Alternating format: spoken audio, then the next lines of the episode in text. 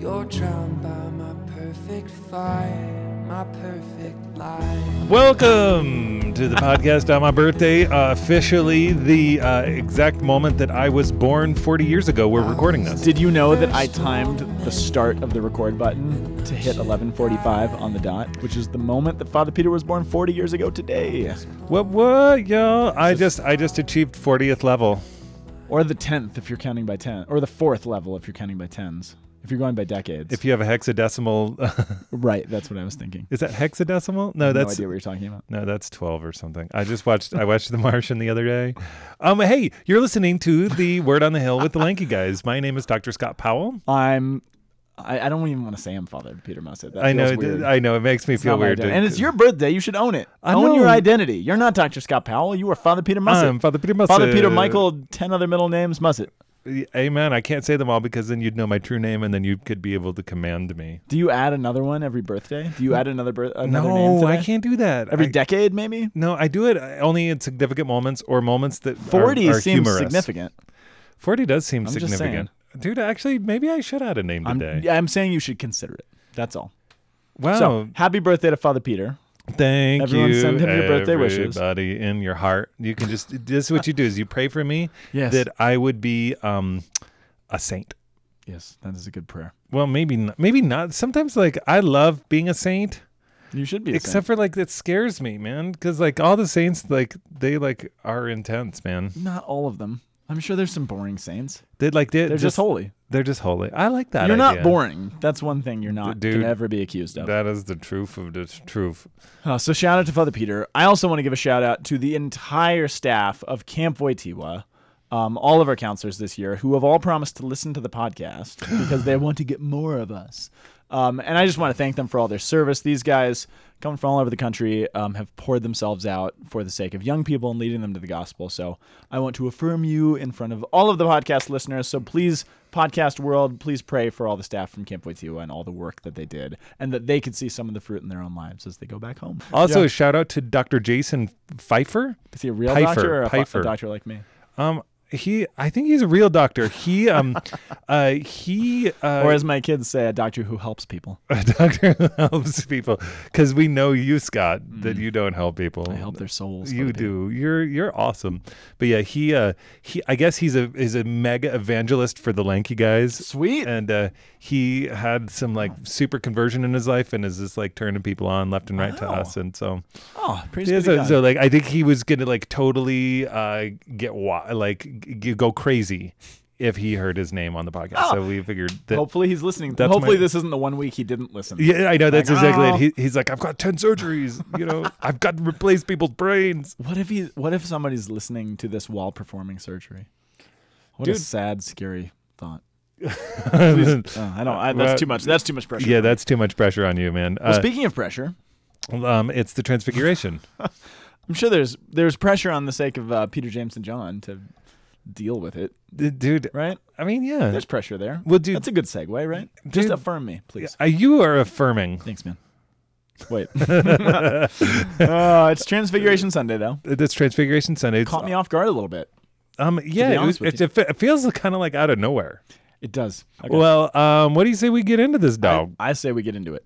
Our first reading is from Daniel chapter 7, 9 to 10, jumping to 13, 14. Our Welcome. responsorial psalm is coming from Psalm 97, verses 1 through 2, 5 through 6, and 9. And the response itself is a, is a hybrid, a tying together of 1a and 9a, which is quite a response. Our second reading is from 2 Peter It is indeed 1, 16 to 19. appropriate on your birthday, 2 Peter. because you are the second Peter Dude, that was, after the Pope. I'm sure there's others, but I think, you're the only one that counts, thanks. aside from the Pope. I mean, aside from the Pope. Yeah, of course. I mean, whatever. Yeah, there's, okay. I'm sure there's others. yeah. Uh, our gospel is coming from Matthew chapter 17, verses 1 through 9. Transfigured on a mountain. Okay, so I, please. okay, so I was thinking about something. Like, like I'm Let just like, okay, we're in Daniel, That's true. and um, uh, when we when we look at Daniel, I have like, okay, so I have this idea, Okay. Scott, All right. and th- this is what I've realized is that being a preacher, Yeah. you have this experience where you're going along and you're like, I just have to give them the marrow. I have to like bust through to the very essence of things because I don't have very long. People don't have a lot of you attention. don't have much time. So like whereas a teacher like they take you through the experience, they set the context, they they they go all through these things Which is what we do. and then they deliver and then you're like, "Oh, that's why it's so significant." Okay. So, um, I'm looking at Daniel, and I I want to go right to the marrow of the one thing that I know that is uh, of essence in this passage. But I need the context. I need you to take me through this so that, Oh. That that's what I do. I know. Oh, you just lit me up. That's uh, well, I, I, need- like context. That's Yeah, what I do. But that's why I'm here. This is why you're here, and this is like. But I'm here to deliver too. That's great. No, no, no. You then take the context and you make it applicable. Right. That's our thing. This That's- is our this is our shtick. This is our shtick. Um, okay, so Daniel. Oh, okay. Brr. There's so this is another one of those one. I mean, I could give an entire lecture. I could give a whole class on this passage from Daniel. This passage Yeah. is everything. Oh man, this So is that's where such I a- don't even know what to do with myself. Uh, Now, How, how do we? What, what is he? Where is he saying this? okay, okay. I, first of all, I, I do have to say, and maybe this is where you can help me out. I have a lot to say about this passage. I have a lot to say about the gospel, but I don't know how. I don't have a lot to tie them together with. You know what I'm saying? Yep. So that's where I'm struggling. So let's talk about Daniel. Where's Daniel? Who who is Daniel? Daniel was one of the exiles. So when ba- when Babylon destroyed Jerusalem, right around uh, what is it, 586 BC, as the punishment that all the prophets foretold, right? Daniel was one of the first round of exiles. And Daniel, you know, this is Babylon's immigration strategy. They always took the best people into slavery so that they could put them to work so that they could have all the best, you know, hardest uh, um, most high level workers and everything else. So Daniel was a big deal. He was put uh, to work in the court of the king of King Nebuchadnezzar in Babylon. So he's he's living the he's living the life, but he's doing it in exile and in a sort of slavery, right? So Daniel uh, basically lives through the destruction of Jerusalem, the destruction of the temple, God's house, the holy dwelling place, the loss of all of the trappings of Judaism, the loss of any ability to practice Judaism the way that we're supposed to practice it. This is, we've talked about this before. I mean, again, imagine you're a Catholic and someone takes away, kills all the priests, takes away the means for, um, uh, giving us the Eucharist and all the sacraments, and how do you? Gluten free takes over so profoundly that they won't even grow wheat anymore. Sure, let's go with that. You know what I'm saying? Kind of. No. Yeah. Yeah, all right. Yeah, yeah. I guess that's that's an interesting insight. What if nobody could receive? Well, you could still have the blood.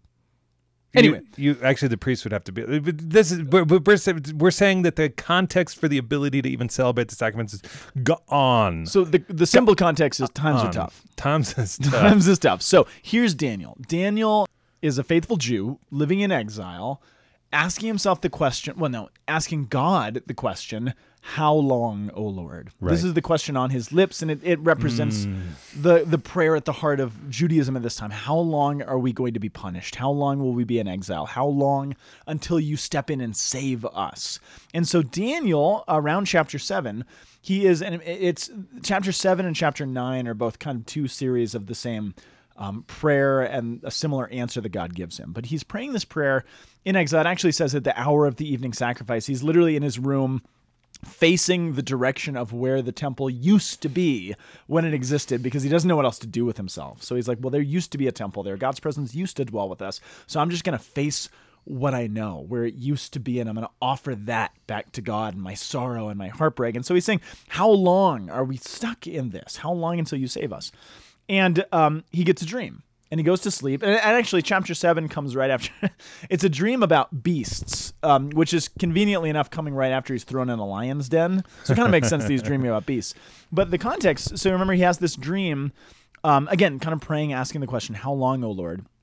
And he sees this vision of four beasts who rise up out of the sea. And each of the beasts represents a nation, a, a superpower that's going to rule over the earth. And the first one, of course, represents Babylon itself, the one he's living through.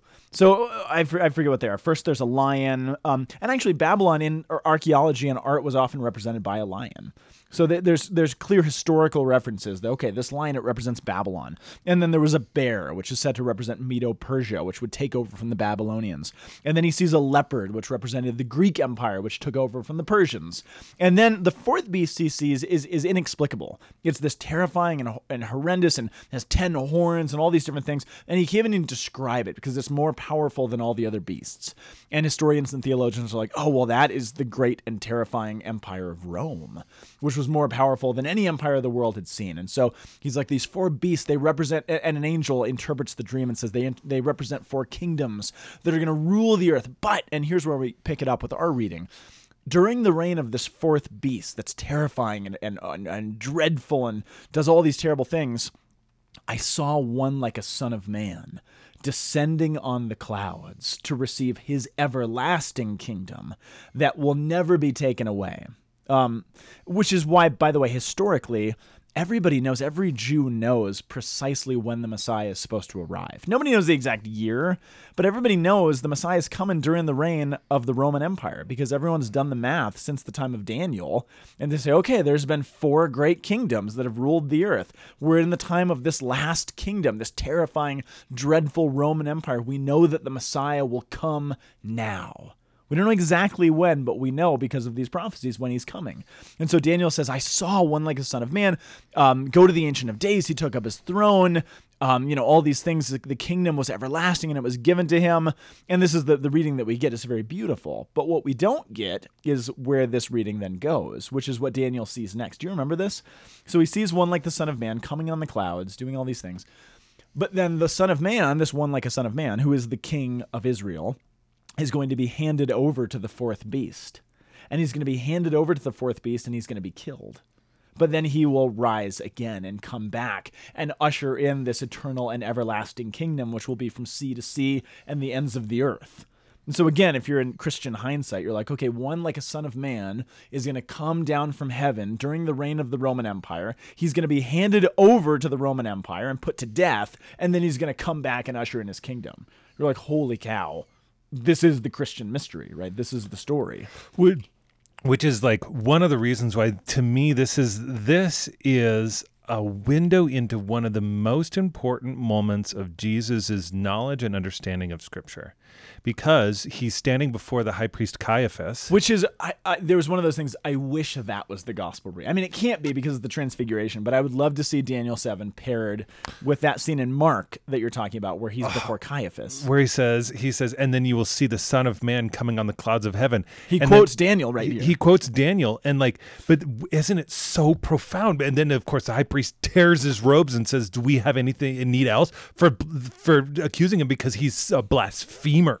Which, which, which, there's so many levels. I mean, he says, I mean, the, the priest says, Are you, what does he say? Are you the son of the living, or are you what they say you are? I forget the exact wording. Yeah. And Jesus' response is, I am, which is the proper name for God. So he's used God's name. So on one level, there is a, a clear if he's not God, he has blasphemed because Right. he's used God's name. So it's really easy to read Caiaphas's response and be like, oh, it's because he used the holy name. That's why he rips his robes. But that's I don't think why. No, because, Because- here's this context of like Daniel. He's saying that I am the one, the ancient one, who's taking his throne. Well, and it's interesting when Jesus says that to the high priest, the the the, the language he uses, he says, "You will see one like a son of man." He doesn't say you all, everyone will see one like a son of man descending. He said he uses the first person or the second person singular. So he says, "Hey, high priest, you personally, individually." Are going to see one like a son of man coming on the clouds. And again, we know the story. What happens to the son of man? He's handed over to who? To, to the beast. So who is Jesus just been handed over to? The the beast, But who specifically? is- Rome, who is he standing before? or Caiaphas, the high priest. So who has Jesus been handed over to? Caiaphas. yeah, So what is Jesus calling Caiaphas? the beast. He's like, "You're the beast." That's why Caiaphas is like, "What?" And he tears his robes. By the way, the the Greek word for hand over, it's the verb paradidus, paradidus, mm-hmm. which is derivative of the name Judas, whose name literally Oh. means the hander overer. So Judas has just handed over one like a son of man to the high priest, who is now the high beast, so to speak. That's a Ted Street pun. Oh, nice. And he's like, Ted. What did you just call me? And what Jesus is saying is, look, this beast, this great and terrifying beast, it's not limited to one political empire. You're participating in it. Many of his Jewish brethren participate in it. You and I sometimes, when we give in to our sin, participate in that. Right. He's like, no, no, no, it's way bigger. And the high priest is like, what are you talking about? But he's affirming, yeah, like you said, he's revealing who he is. And he's unpacking the book of Daniel on this. This is what I love about Christ is that the worst moments. This is what I love about Jesus. Is the very worst moments he uses as this opportunity to reveal his glory. Absolutely. And that's why it's like that's actually why I think that this is an important lead. Um, like like there's a context that we we don't get the direct reference. We actually have to make this this Yes, right. going on like so that we can say okay well then Yeah, he- yeah, yeah, yeah, like like what is the glory of God? What really is the glory? And that's that's like that's like because we think okay that we because we end up in the psalm. yeah. Right. Oh, good. That's a good segue. The, the Lord is King, the Most High over all the earth. so please, I, I have something to say about this, but I want to. Yeah, yeah. I mean, I, like oftentimes I think that w- you know what do we think glory is? Okay, we say power, yeah. right? Like th- that's where that's where like Riches, wealth, weapon. You know, all all these. which is so wonderful because I I think that like It's like the reading from last Sunday with Solomon.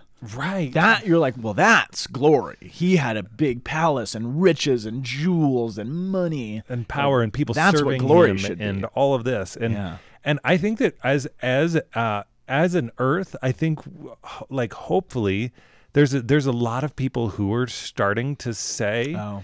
This really doesn't that that doesn't work that's actually this consumerist You wanna hope that, don't insanity you? really do and that power like But it's like, so it's so um captivating. It's so I mean, we I think so, so many of us know that with our heads, but then you get a taste of it, and you're like, mm, I like well that's this, pretty nice. I mean, that's what I feel like in the podcast here. Is I just feel very powerful and that I have a lot of influence.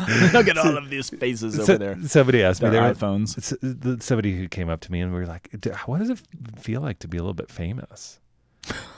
Oh, jeez. And I was like, "I was like, the reality is, I was like, We I was like, don't. you, I was like, it doesn't feel like anything. It's Scott and I, like in a room, in, a, room, basement. in a basement, like with the dog that's like, y- y- you know, messing up the sweeping that was just done, Yeah, and we had like to pause the podcast to stop the dog from digging in the backyard. That's fame. That's what that- fame looks That's like. what fame looks like. with our slightly It- stale gummy worms. It's so funny because it's uh, no, it's like I, I have no real interest in power. I have interest in trying to like be with people in the truth, and like that's the best part. I, I mean, this is my pessimism and my cynicism. I mean, I, I agree with you. I don't either until I get a little taste of it, I and then you're like, "Ooh, but this is nice." I mean, that that's the thing. I mean, even the apostles give in to this. I know. They're know, the closest ones. But I mean, that's the. I think that's what these readings kind of stitch together. That's one of the warnings. Right. Like, don't. I mean, that, that's why the scriptures are so explicit about no, what is the Son of Man's glory, especially the New Testament, unpacking the Old, saying no, all of the things that we thought were God's were, were glory are actually not. Because now, and this is what Daniel is getting at God's glory is not just coming on the clouds. I mean, that's really cool, but it's also being handed over, Right. being humbled, being yeah, handed over and, and given in and brought low. I mean, this is what Philippians says. This is what hmm. Paul unpacks. He's like, no, it's through his emptying of himself that God super glorified him. Through his emptying of himself to death, being poured out to the point of death, even death on a cross. But because of that, God super exalts him. That's his glory. And Daniel shows that. It gives a little insight. Now, hindsight's 2020, and you can look back and be like, oh. But it, it's it's hinting at this. So uh, this is I, I, I just want to say I think we need to rename um, this Sunday from Transfiguration Sunday. I think we should call it Cloud Sunday. Cloudy the- Sunday. Because the Son Sunday, of Man cloudy Sunday. Sunday. He's going to come on the clouds of heaven. The Son of Man's going to come on the clouds of heaven. Okay. The Lord is King. Let the earth, Clouds and rejoice. let the islands be glad. Clouds and darkness are round about him. What a then- strange line. Clouds and darkness are round about him. That's not what you normally think when you think of the king and his glory. That's Clouds really, and darkness. But do you see the insight it's getting at? yeah. Because he's going to be brought low. It's going to be ugly. Yeah, well, this is the thing: is if anybody's ever been in authority in any sort of position, they realize that darkness is round about them. I think that's why people like Game of Thrones or something. Maybe. I don't know. I haven't watched it, but like, but I think I that think it's. we're better off. I think we are. Um, but like, I think people love it because it's like authority just brings massive levels of complication, and and like I think it helps people We love understand. to see power figures brought low. That's why political scandals are so intriguing to us. We're like, oh, they fell from glory, right? We're just sucked in by that kind of thing. Oh yeah, no matter if we supported them or not. It doesn't matter because we want to watch people fall. Which is very sad. but don't I mean isn't that kind of true? I mean as humans, not we. Right? Yeah. Is that overly cynical?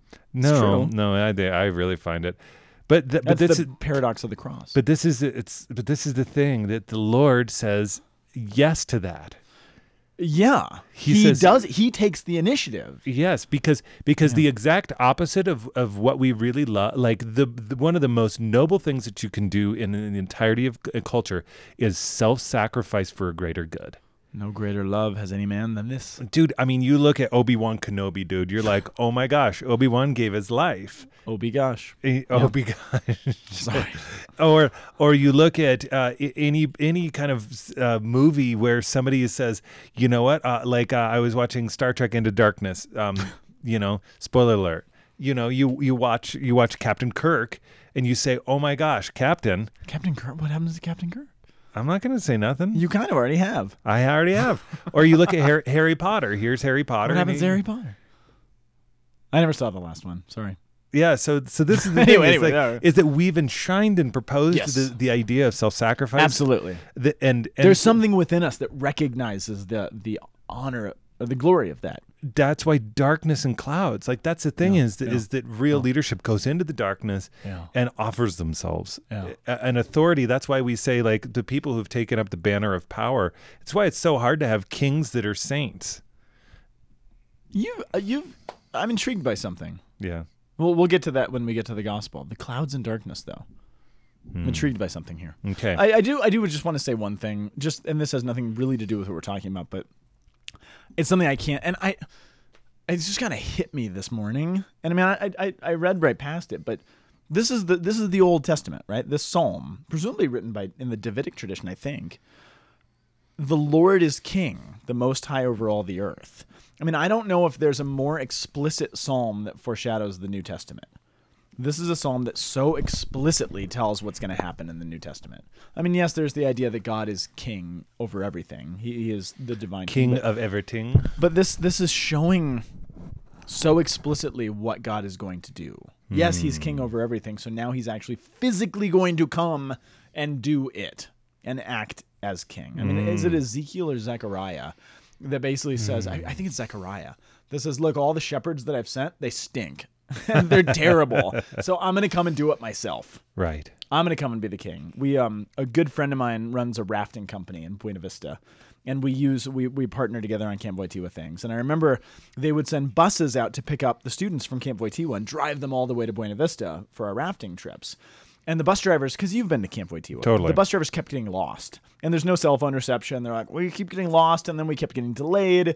And so the, the owner of the rafting company was like, I'm gonna drive the buses myself.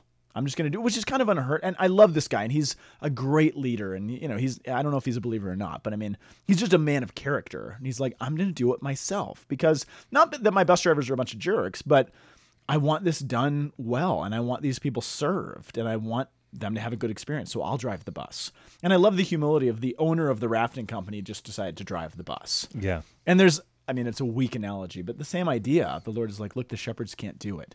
I will shepherd them myself. I will come and I will be the king because they need that and they deserve that. I don't know. There's something beautiful there. I think that I, I can see how, as a Christian, you would be saying, "How can I do a really good reality TV show?" and then come up with undercover boss. I'm just saying.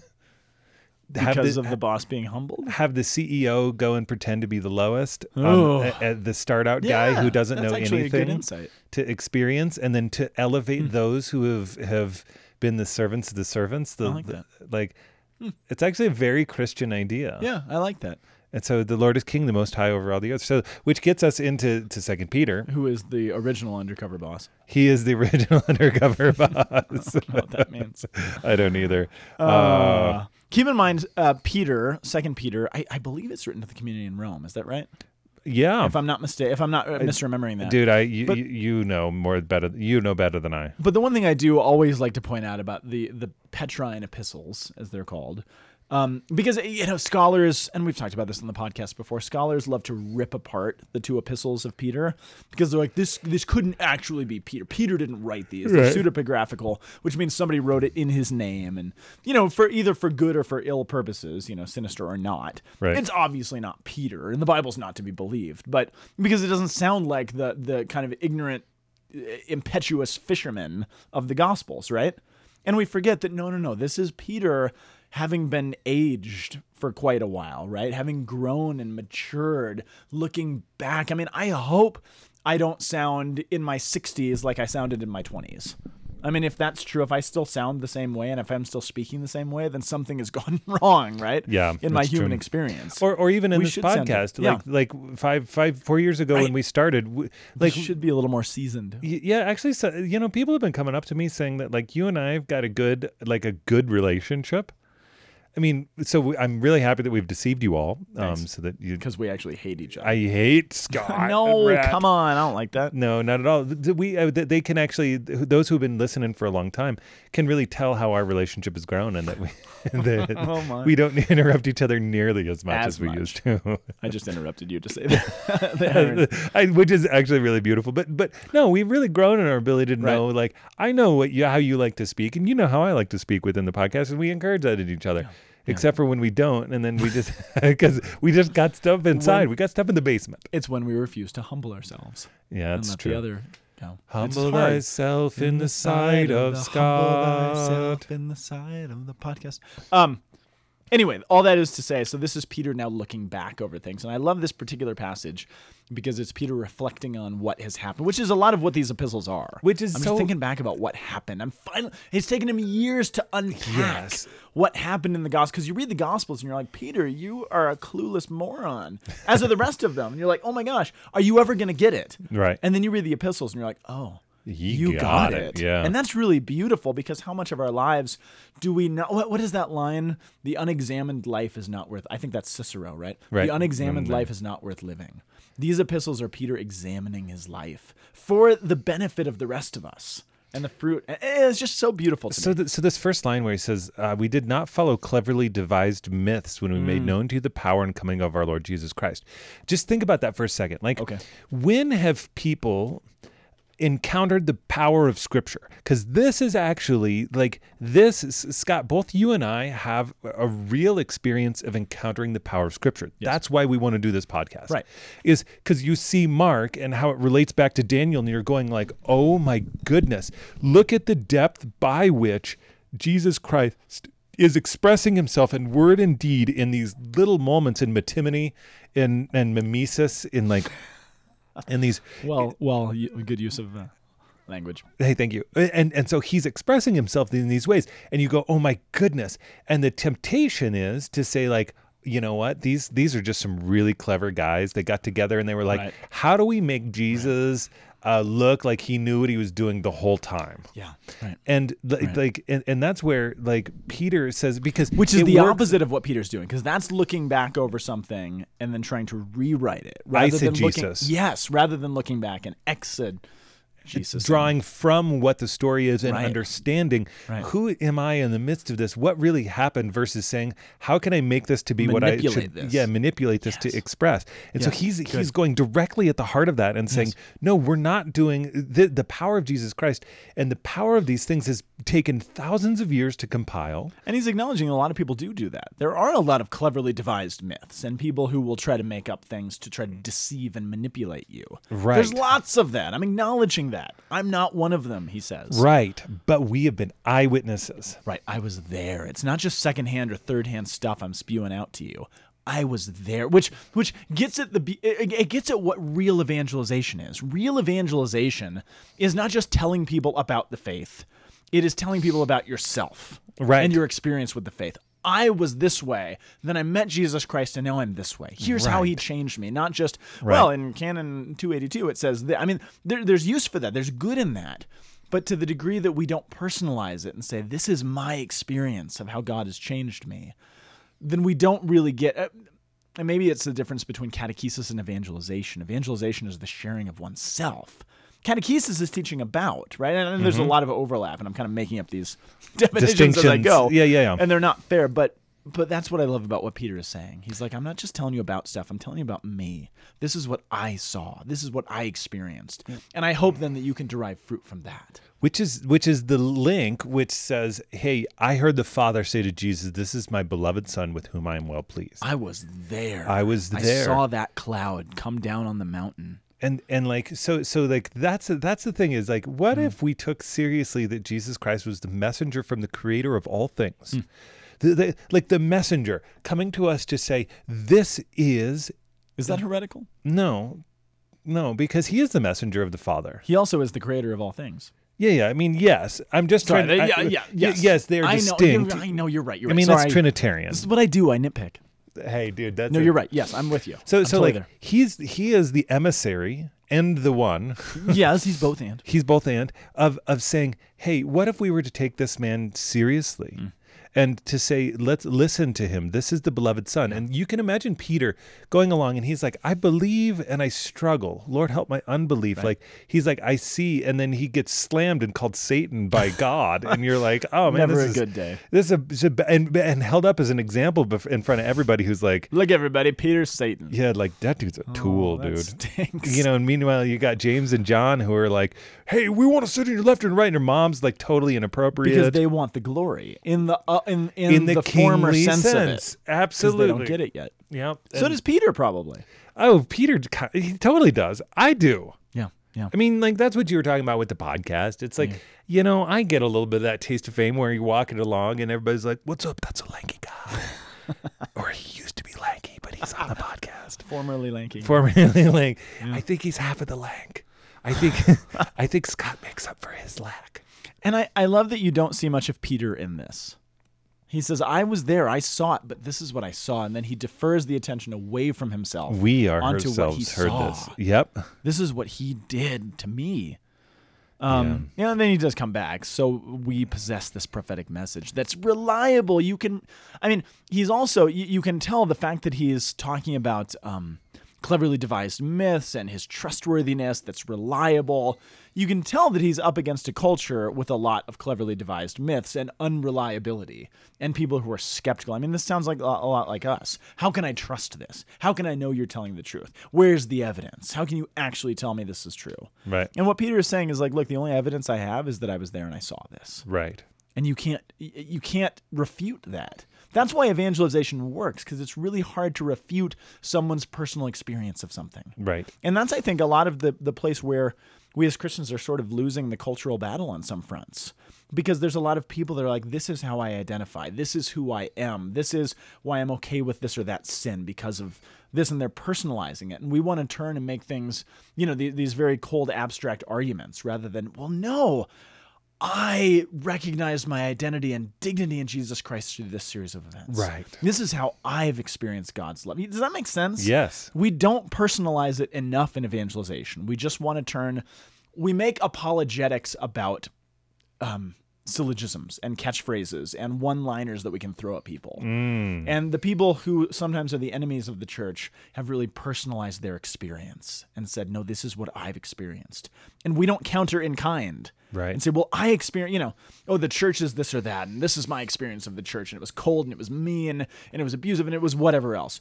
Well, my experience of the church is the exact opposite. It's and I had a priest who loved me, and I had sisters who cared for me, and this was, and you can't refute that because it's my experience. And I think if we use that more, I think we'd do a better job at evangelizing the world. Amen. And that's where Peter's, as the Pope, he's like, this is what we should be doing. and he says we possess a prophetic message that is altogether reliable. Uh, but it's inside. We possess it. It We possess part it. of me. It's not some just some you know catchphrase I've got. It is. Yeah. It is me.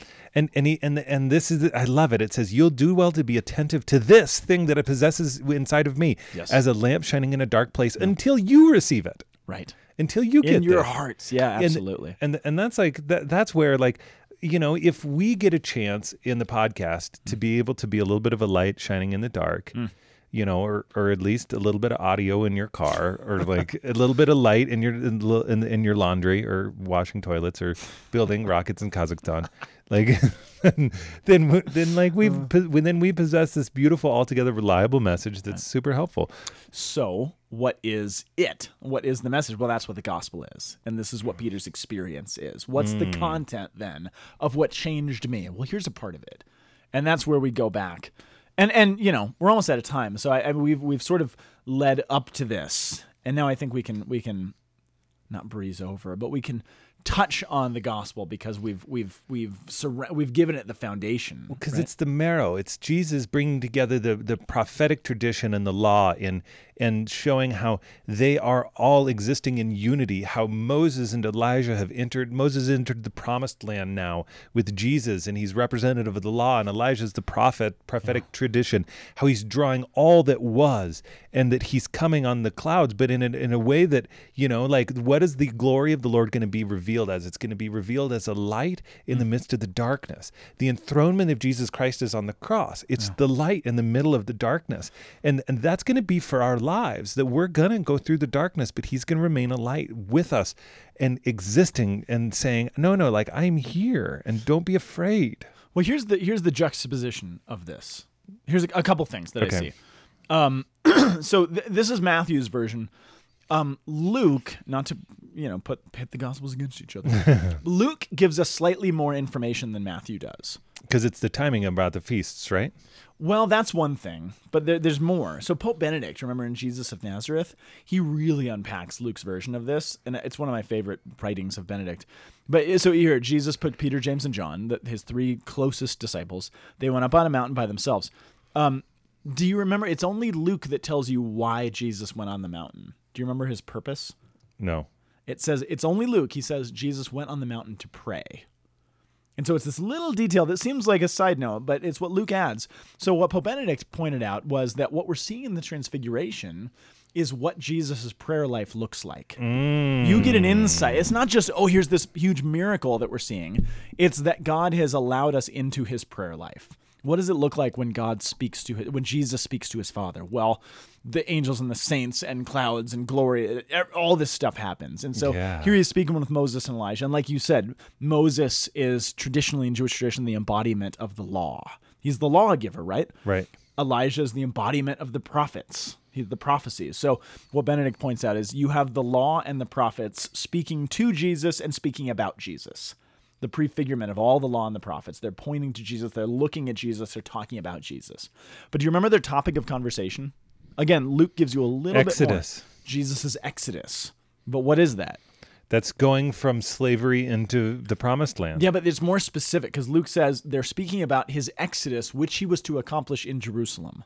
So, what are they talking about? His crucifixion. which is the darkness that's surrounding. I mean, this is where I go back to the psalm now, right? Right. In this glory, the light that's emanating from Jesus during this conversation, in the the Lord being King, the Most High over all the earth, um, the earth is rejoicing, the islands are glad, but there is clouds and darkness around about him.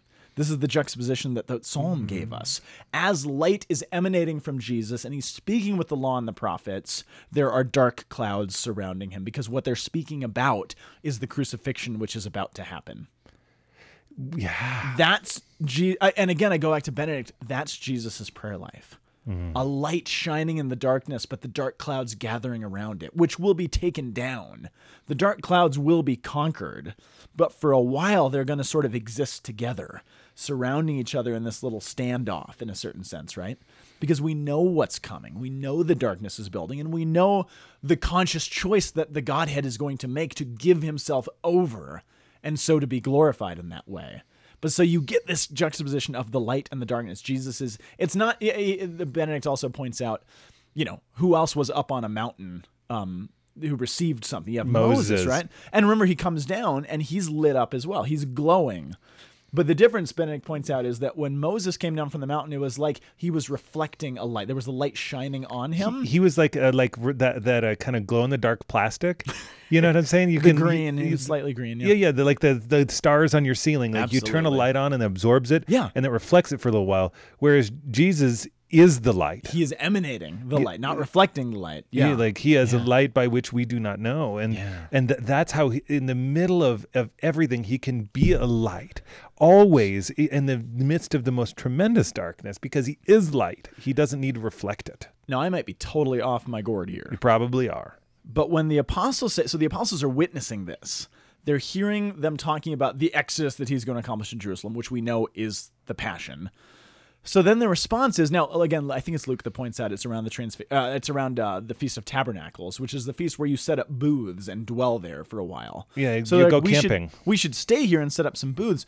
Um, I wonder if there's a fear in that. Like they're seeing the glory and the light and Moses and Elijah, but they're also seeing the dark clouds gathering around this conversation. and they're Oh, like, maybe we we should need to get down for a little bit. Because this is kind of scary. because we're about to get hit with some rain. Yeah. I mean, like, I don't let, know. Let's just be honest. Like, you you run an adventure camp, Yeah. and when you climb a significant peak, Hmm. when do you start? 3 a.m. Why? because the dark clouds are going to roll in around noon. Right, because everybody knows that you climb a peak noon, until 3. Noon until three. That does tend to be when the storms roll in in Colorado summers. Dude, just throwing that on, out on a, on the peak. Does that sound like the, the peak. crucifixion? Interesting. That's really see th- this because like in my mind, I just keep on connecting how, in a certain sense, what we're getting is an icon of the crucifixion. Absolutely right. uh, that the, the transfiguration is to help us to understand what we're what's actually happening in the crucifixion Yeah. and like just to make that expression explicit so that so that as the darkness gathers we know what the truth is What is happening in the crucifixion, though? I mean, in, in theologically speaking, in the Christian tradition, what is the moment of the crucifixion? It is we. Oh, sorry. the glorification of christ the the enthronement of The god enthronement. That that's what I was getting at. He has a crown on his head. right He's enthroned. He's lifted up in a high place. Now, what's happening here? So the apostles want to build their tents, and what happens? The, God the Father speaks from the clouds and says, "This is my beloved Son, with whom I am well pleased." The Lord God quotes Psalm two, which is a coronation psalm. This is Jesus' moment of coronation. So, talking about it being an icon of the Passion, which is the moment of his enthronement, here's the Father proclaiming his coronation on his Son as it is becoming this icon of the crucifixion itself. It is all of these things. Ra- it, it's it's as if you're getting at least a glimpse of the heavenly perspective on the earthly reality which is about to take place. ooh yeah And then the irony, of course, of this, I mean, if the apostles, if if my kind of crazy idea is right, and they're a little bit freaked out, which they should be, and they kind of want to hunker down there for a while. Do you remember what happens as soon as they come down from the Mount of Transfiguration? possessed boy It's crazy. They come down into chaos. They're like, at least there was a little bit of peace up there, and we come down into this exorcism that has to happen. There's possessed people, and they can't they can't perform the exorcism, and they don't know what and to jesus do, and the apostles chides are flipping them out. and jesus is like oh you guys are dumb you can't just proclaim the name you need to pray to get rid of this one and But the point is, they come down into chaos, Which is- are pretty eh, dark. Which is interesting because I think that what we're experiencing, just to kind of bring this, wrap this up, Yeah, yeah. is that the transfiguration is the marrow of the crucifixion. The transfiguration is the marrow of the crucifixion. Okay. So that what we know at the very core, we understand and we get new eyes. Because I was, Mm, I like that. We I like just that. we just get new eyes to say, oh, this is how we can actually look. This is the enthronement. This is I this like beautiful expression. Yes, and it's still scary. Yeah. It's like even though it's powerful and beautiful, it's still scary. Well, it's and- more scary once you actually get the insight. You're like, oh, this is bigger than I thought it was. Right, and and and by it we receive the new law. By it, everything is integrated. By it, we see the uh, Son of God coming on the clouds of heaven. By it, we get a, a view into the throne room. By it, we are able Yes. to be drawn up into the entire mystery of God. By which Peter says, "This is my beloved Son, with whom I am well pleased." It is an altogether reliable prophetic message. We are drawn into the very heart of God through this beautiful thing that hmm. allows us to see the beginning and the end all in a singular moment. It's really pretty cool. Boom. Boom. Wow, thanks for joining us. Indeed. that's a an abrupt ending, but that's I think the right place to end. I, I don't know. I, I that's mean, it. That's everything. I don't think you could say a whole lot more than that. I mean, you, nothing you, more. like you could say everything more, but we love you guys. we will be back Thanks for next- celebrating my birthday with me, even a, a day late. And Happy birthday, Father Peter. dude, 40th level is pretty sweet, man. Amen. 40 years I endured this generation. They are people whose hearts go astray and they do not my ways. Well, now everything's gonna look up, Uh, right? And we, yeah, now now I can enter the promised land, dude, with Or- Moses and Elijah. Or maybe you're entering into the 40 years of. It's hard to say. It's hard to say where we are. Get the map out. All right, we'll see you next time, guys. Okay, God bless Bye-bye. you. Bye. The Word on the Hill is a production of the Aquinas Institute for Catholic Thought here in beautiful Boulder, Colorado. You can find us online at www.lankyguys.org. See you next week.